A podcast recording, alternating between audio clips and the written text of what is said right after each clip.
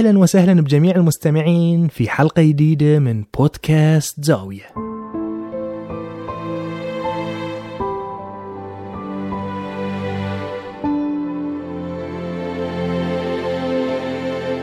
اليوم حلقة خاصة. حلقتنا اليوم بتتكلم عن The Last Dance أو الرقصة الأخيرة. المسلسل الوثائقي القصير اللي يتكلم عن واحد من أعظم فرق ال NBA في التاريخ.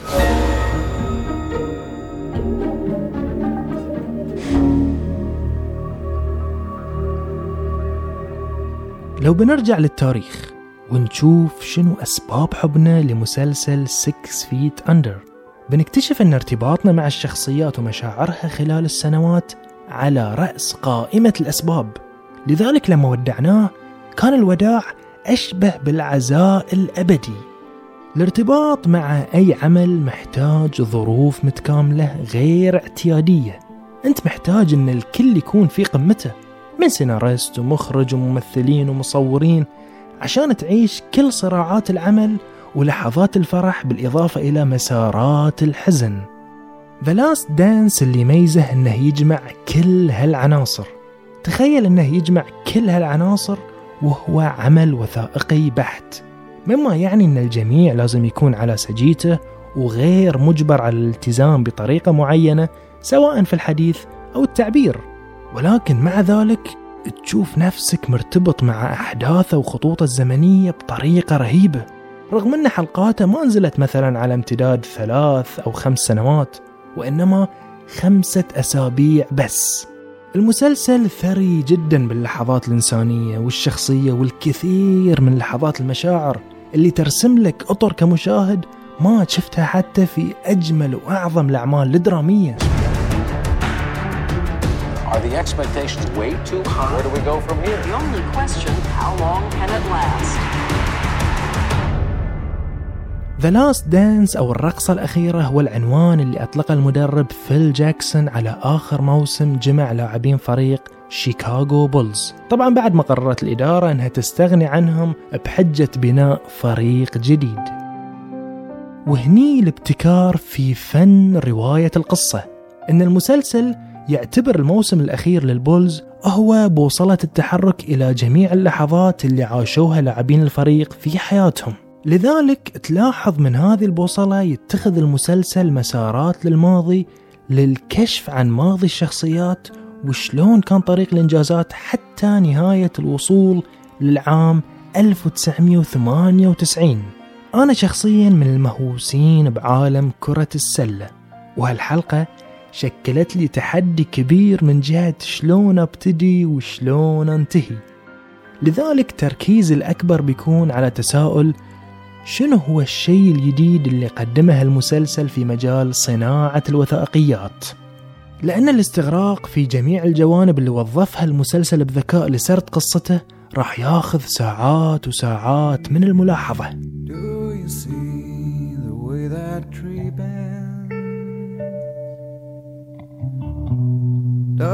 Does it inspire? Leaning out to catch the sun's rays. A lesson to be applied.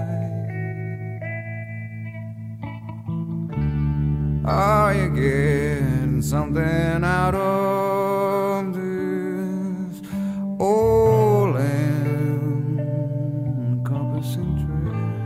المسلسل يبتدي بأزمنة مختلفة وهذه الأزمنة المختلفة تلتقي في الحلقة الأخيرة في زمن واحد.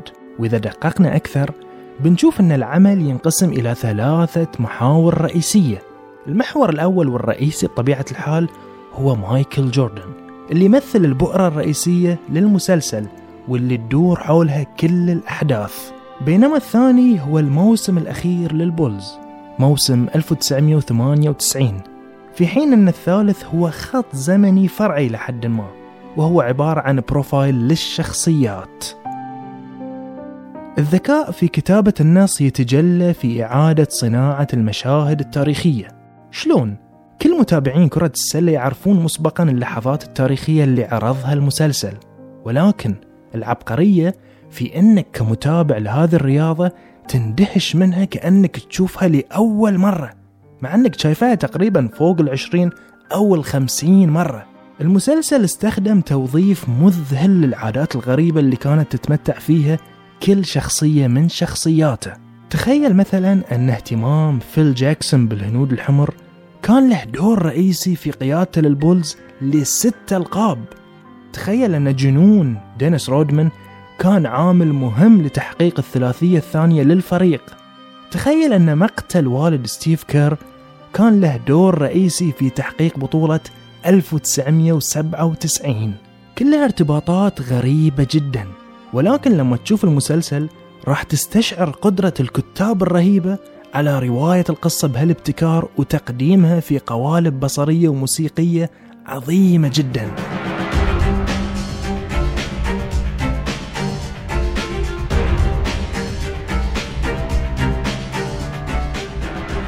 كل الأعمال اللي تناولت شخصية قيادية تنافسية دائما توضح أن التنافسية كقيمة هي خصلة حسنة وجميلة جدا.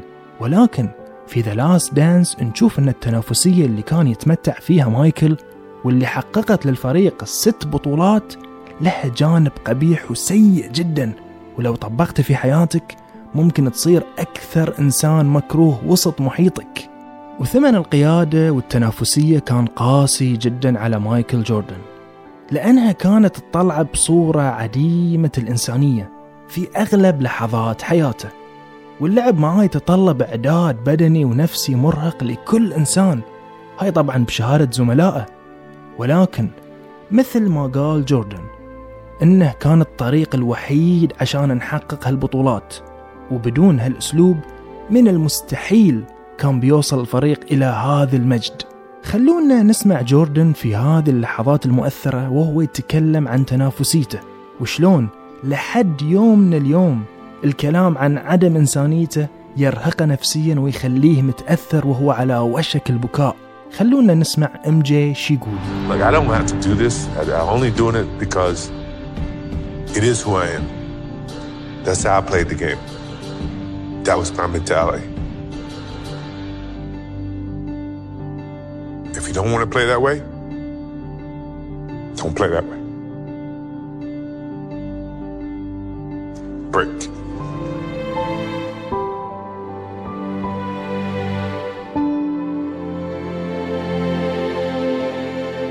ما في شخص عاش فترة التسعينيات وما كان يعرف على الأقل شعار شيكاغو بولز حتى الناس اللي ما كانت تتابع سلة كانت تعرف من هو مايكل جوردن وسكوتي بيبن وحتى دينيس رودمان ولو بنسترجع ذاكرتنا شوي بنشوف إن كلنا كنا نملك أشياء شخصية على شعار الفريق لأسباب إحنا نفسنا ما نعرفها. يعني لا إحنا مثلا كنا نتابع سلة وإحنا صغار ولا نفهم هاللعبة سوى إنها كرة ولازم تدخل في سلة معينة.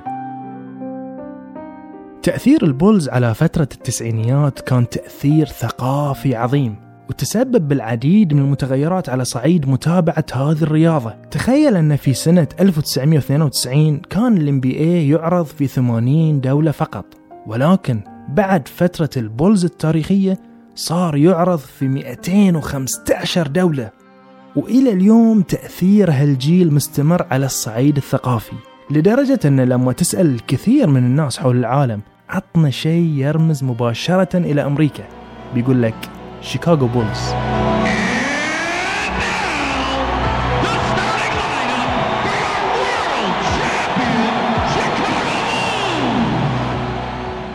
The Last Dance درس عظيم في صناعة البطولة. صناعة الفريق صناعة التخطيط صناعة الدوافع عشان تفوز سنة وسنتين وخمس وست. شفنا خلال عشر حلقات أمور مستحيل نشوفها حتى في أعقد الأفلام التراجيدية. شفنا مشاعر شفنا انكسار شفنا قوة بكاء حقد إصرار تحدي وهوس وشغف كلها من خلال عشر حلقات بس وطبعا أكبر سؤال انطرح عقب عرض المسلسل هل العمل للي يحبون الرياضة وكرة السلة بالتحديد؟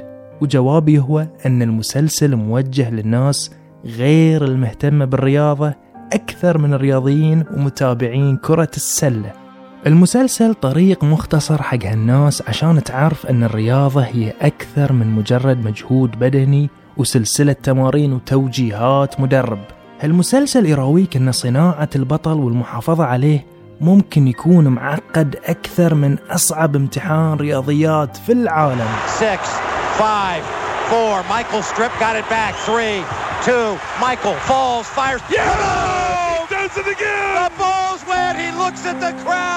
هالعشر حلقات كانت بالنسبة لي أشبه برحلة إنسانية طويلة للتعرف على شخصية عظيمة مثل مايكل جوردن.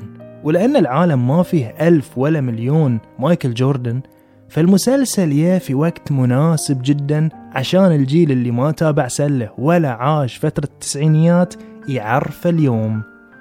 وأجين أعيد وأكرر.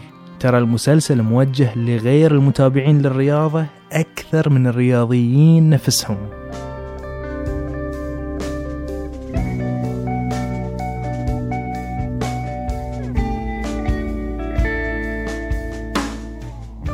شكرا لاستماعكم وشكرا لوقتكم وبيسعدني جدا إذا سمعتوا الحلقة تقيمونها وتقيمون القناة. وتكتبون رأيكم وشلون شفتوا موضوعها. وإذا عجبتكم لا تنسون تشاركونها مع كل شخص مهتم بالموضوع. وعشان ما نطول عليكم نقول وإلى حلقة قادمة بإذن الله. سلام.